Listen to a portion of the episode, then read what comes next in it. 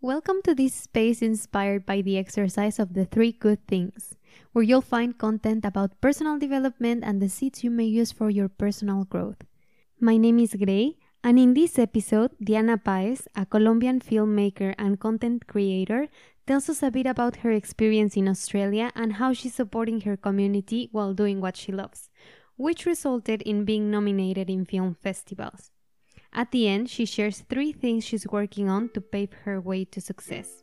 You're listening to Three Seeds.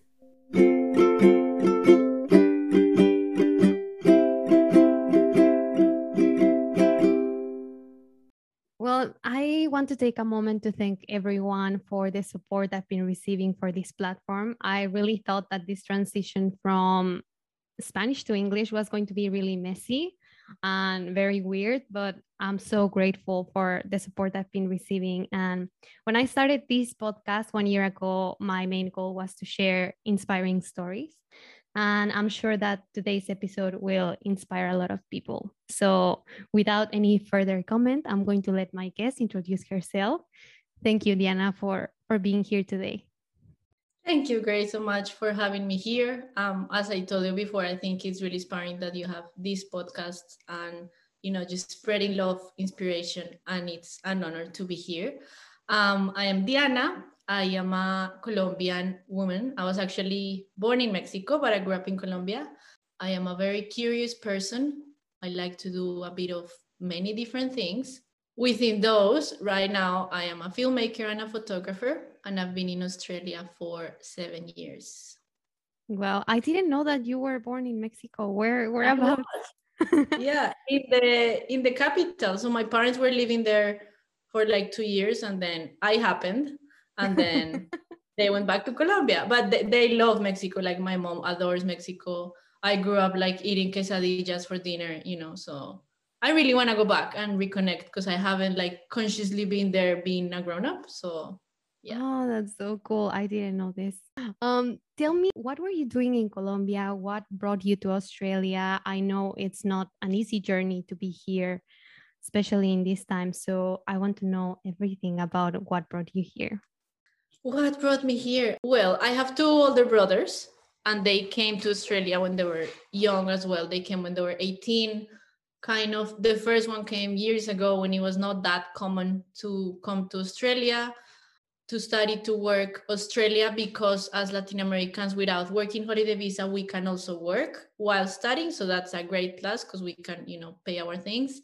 Um, so they came and I knew they were in Australia. It was really far. It sounded like you know this other planet and their experiences were just really interesting to me like I remember the first time Danny, my older brother, came back and he was telling all these things. I was like, wow, like sounds cool because you also kind of do you make your money, you do your things, you have a bunch of different jobs, and you can actually travel. Like it sounded interesting. Um, and I was never the kind of person that had like one specific dream when I I want to study these. Um, so when I was like arriving to my last two years of school, I was doing a film course at school, um, and I actually kind of always blame my teacher. His name is Mauro because he's such a passionate individual. Like I adore him, and it really got me into loving filmmaking and more than filmmaking, film because we analyzed a lot of movies, and I was like, wow, it's such a great way of understanding human condition, or not even understanding, just having more questions about humanity, and it was amazing. So I did that and then I was like, okay, maybe when I graduate, I can also go to Australia. And I started researching. And with things I did at school, I could apply for a scholarship at Deakin in Melbourne. Uh, and I applied. And I remember I was working. So I graduated. I worked for a bit in a call center to make money because it's a, you know, I was bilingual by then. Um, and then that's a great privilege for getting this kind of jobs that are casual but get you good money. So I was doing that, and then I got the notification that I got accepted for the scholarship. So that was it. And then I came when I was 19. So yeah, I kind of really wanted that experience of you know being a grown up and having different jobs and having my money and exploring a bit. That's great. And when you were studying were you also working in other stuff or were you just like focused on on the school?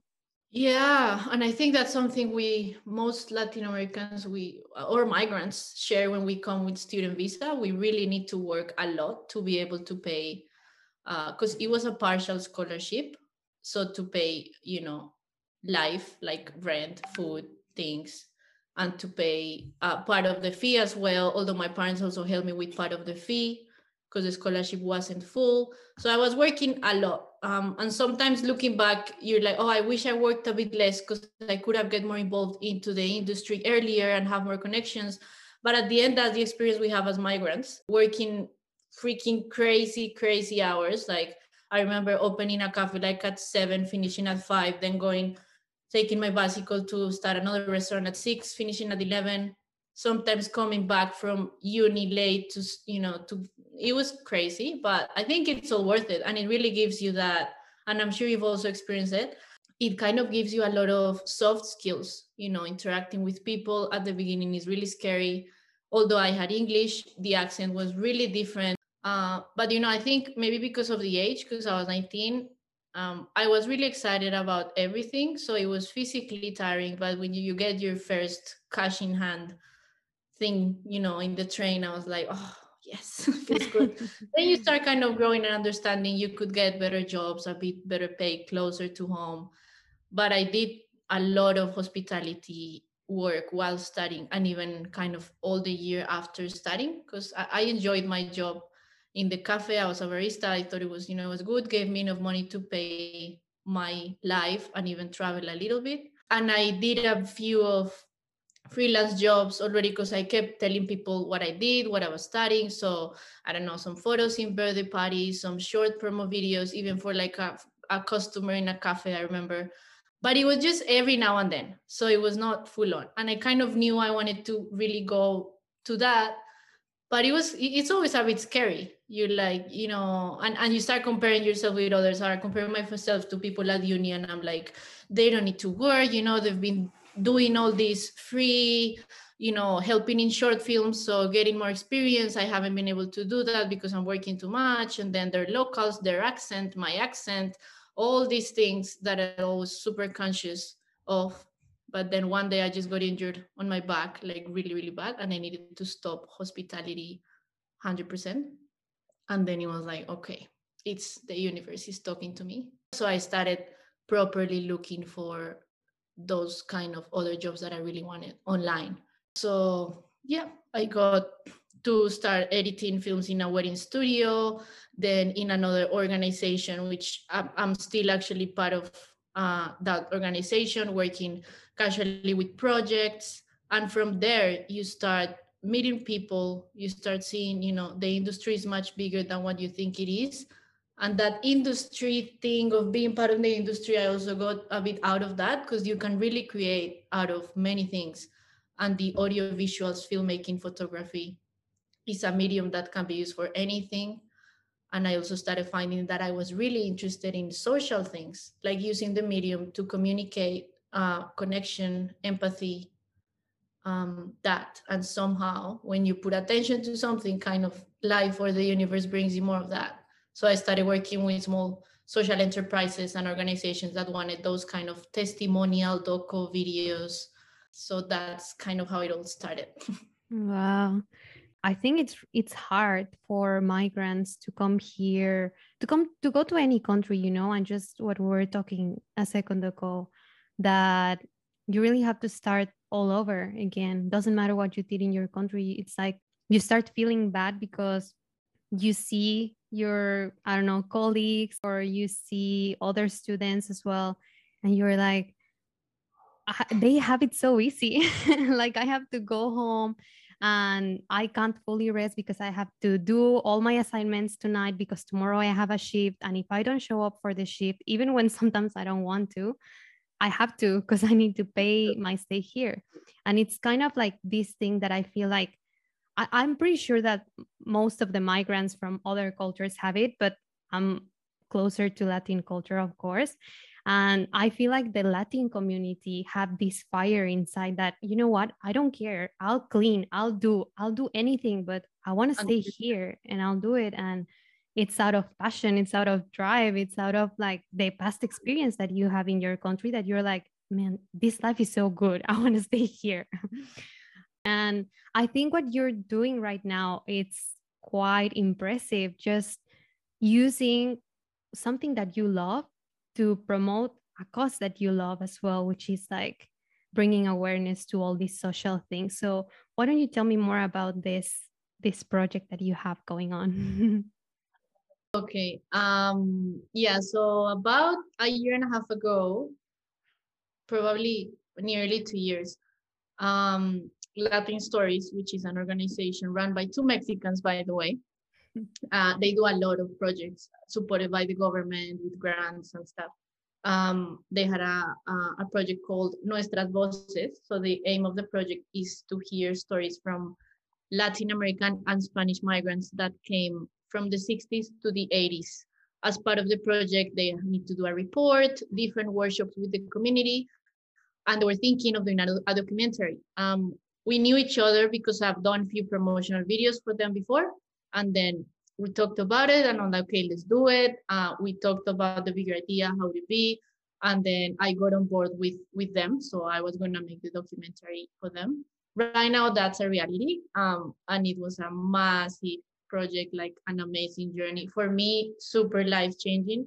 Because not only the project itself, like professionally, is really big, like it's a hour 28 documentary, but it also involves you know, apart from the meaning of the stories involves the support from the Victorian government. The steering committee committee is like uh, for people that are very influential in the community, people that have done amazing things and that have been here for a really long time. So for me, as a newer migrant, um, it was a lot of learning, like knowing why all these people came to start with, you know, in those years, 60s and 80s, um, learning the process, the filmmaking process and the research process.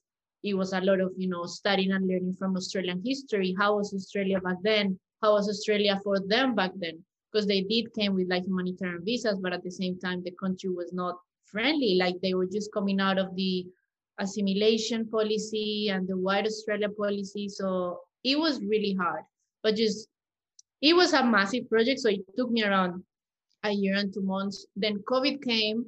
The initial idea was, of course, filming everyone in their homes. I had all these plans with lights and cameras, and I was getting few people to help me out with the production. But then COVID happened, and because of the project and you know the grant, it needed to we needed to move on.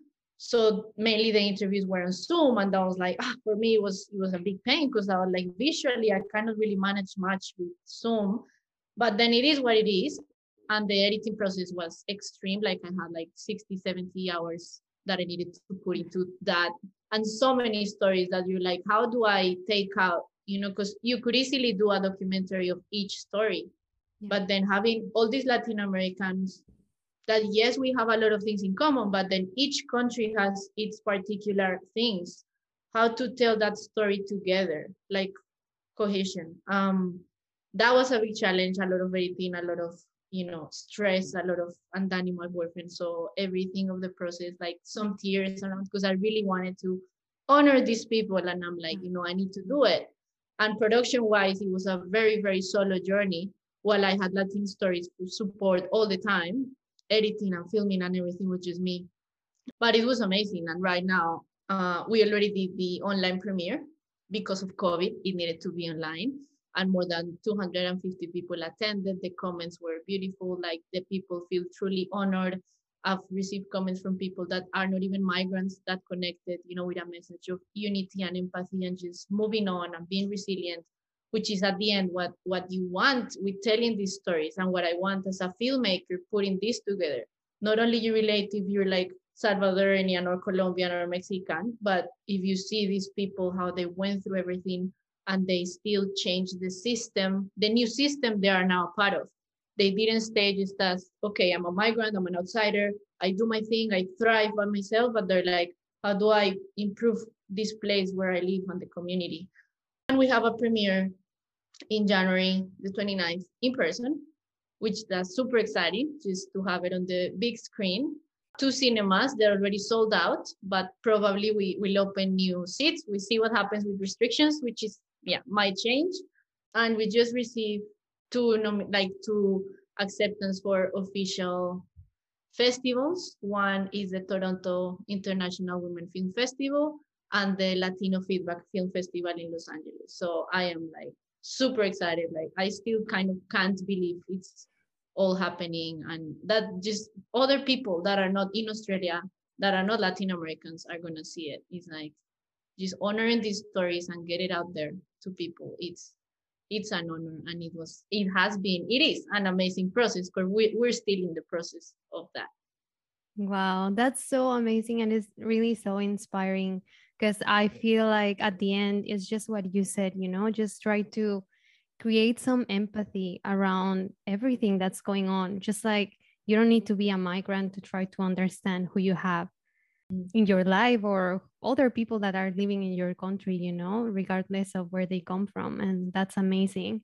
And it's also amazing that the government is supporting this kind of programs and i've heard that uh, i don't know you you will tell me about it but i've heard that the government in australia really supports all of these kind of things. And i feel like i don't know about colombia but i feel like in mexico we don't have that much support for this kind of of projects that are more into arts and film. So I think that's a massive thing. They do. My reaction was the same whenever I, I see, oh, it's it's so good because I think the government understands it's not just like an art project. It's like projects that could literally change quality of life and change the culture. And especially in Australia, that is such a young country. At the end, everyone is migrant, even the Scottish, the Irish, everyone and it's so much more you know united than maybe other anglo countries but there's still a lot of division and racism and little things.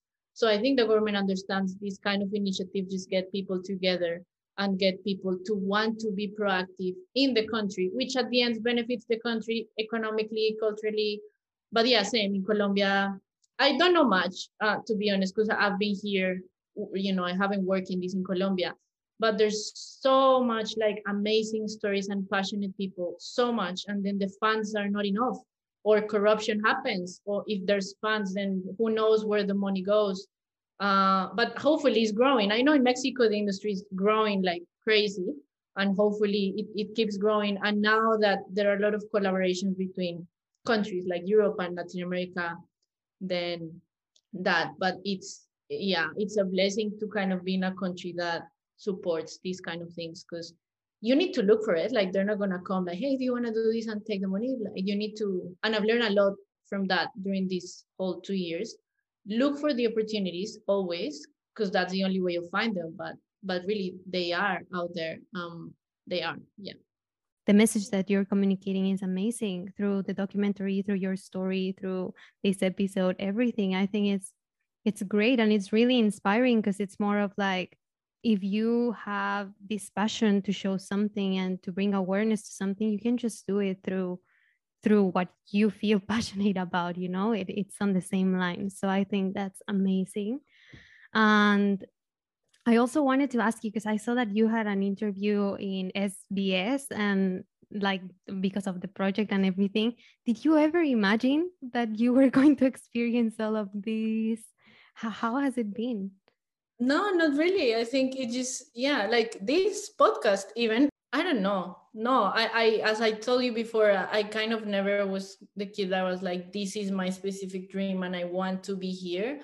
Uh, but then when I kind of stop a bit from what's happening and it's like, you know, it happens because you put love to the things and then it comes back in different ways, either economically or with connections or with things and then yes the recognition and the exposition is, is always great because more people know about it. But at the end it's more like that satisfaction that's happening and that's getting out there. Because many times during the process you know it's hard and you're like ah, I'm, I'm working too much like it's, it's full on. And even before this project in many places that i started joining like melbourne filmoteca i've been volunteer there for like three years sometimes you put a lot of time free time because you want this thing to work because you believe in the cause. But then from that if you really do it just to give like selflessly things happen and connections happen. And what has got me here to say in a way is connections. Like i haven't to be honest like properly promote paid my portfolio out there. Like i do have a portfolio that i can send to people. Uh, but it's sort of word of mouth and people that work with me and trusted and they recommend me to someone and that's just beautiful to see like i believe that's how things happen like you give things with you know with care and with attention and with love and then it flows it, it happens yeah. Oh, I so love you, that. That's something you need to re- remind yourself when things are hard because things can get hard, especially in the kind of job that I do and I decide to do. Many times, I, I am the one that needs to put my schedules and my you know my times, my discipline, because no one is looking at me. Did you do this today? Did you do it? Did you did you i don't know finish this thing yes i have deadlines with clients and things sometimes but many times the working times come from what I set for myself. And if it's just me alone doing it, it's hard sometimes to keep track of it and be disciplined. So that's also a big like growth thing that that this kind of job and life brings me. Yeah. Well, that's amazing. And I love what you just said about just doing things, uh, putting love and everything that you do and it will just come back. And you're completely right. Like it's it gets hard sometimes. Whatever you're doing sometimes it gets hard. But if you have the passion and if you want to keep bringing awareness to certain stuff and you love what you're doing like that should be enough motivation for you to try to take it to the next level and the next stage well, it's been wonderful this conversation. I really appreciate it. Thank you for sharing. So, if you're okay with it, uh, would you like to share your three seats with us? My three seats. Oh, many things, but I think something really important uh, for me, and uh, and I think it's a good, I don't know, seat is keep asking yourself how you're feeling all the time, because um, that kind of brings you awareness of making choices, and that can be of a very big change you make or even a daily interaction we have with someone or a daily interaction we have with your job even if you don't like your job or something. How are you feeling and that? When you do? If it's not quitting because i don't know something is gonna come up from that then how do you interact different with it to feel better? So i feel asking ourselves how we're feeling more often will bring us more you know inner wellness. Uh, the other one is stay curious because i think it might sound a bit abstract and people are like oh you know cu- curiosity and creativity just is an arty thing but not really like staying curious is out of being more present and asking things to yourself to others or even if you're in the same house you're every day looking at the same window like try to look at things in different ways. Because i found that curiosity many times bring interactions and opportunities that are great. Like you can maybe meet someone an opportunity comes out of that or a relationship or nothing comes out of that but a good moment and that's enough. So staying curious. And the last one all of them i'm working i'm trying to work on them uh, full on is exploring on your own and you know give time for ourselves. Because many times it's very easy just to stay distracted or many times we confuse exploring on our own just to be alone but then have all these inputs either netflix or music or or you know just being a bit distracted but try to be quiet because that maybe can help us kind of question how are we what are we doing and where are we putting our attention and make decisions. And i think they're all very related so yeah. Yeah i love it and they are all like pretty like closely related to what you have yeah. just told us, like what you are doing in your life and the projects and everything. So I think, well, thank you so much, Diana, for today. Would you like to share your social media so that people can follow you and see what you're doing? Um, yep. So my Instagram is Diana D I A N A dot Paez L, and I'm on LinkedIn as well as Diana Paez. Um, and I would like to, yeah, to invite everyone to know a bit more about the project, Nuestras Voces. So we already have a premiere online. We will have one in person in the 29th of January in Sun Theater in Yarraville. So just stay tuned because we might open more seats. And even if you can't make it to that, we will later have it on in like different online platforms. So if you're interested in the story, it would be amazing to, you know, connect with you as well. So you can yeah follow me on my on my socials or also go to Latin Stories Australia because they do this project, but they also do a lot of different wonderful projects. So that's it. Thank you so much for having me here. It's it's great talking to you again, and I love this project that you're doing. I think it's it's really worth it. And as we said, when you do things with love, things keep coming. So I know you're doing this with a lot of love, and you know that's the important the important thing and all the connections you're making. So thank you for inviting me to come here today. Oh, thank you so much for your words. And I'm going to share my Instagram handle. It's at Grecia Corvala. And I'll see you all in a next episode. Thank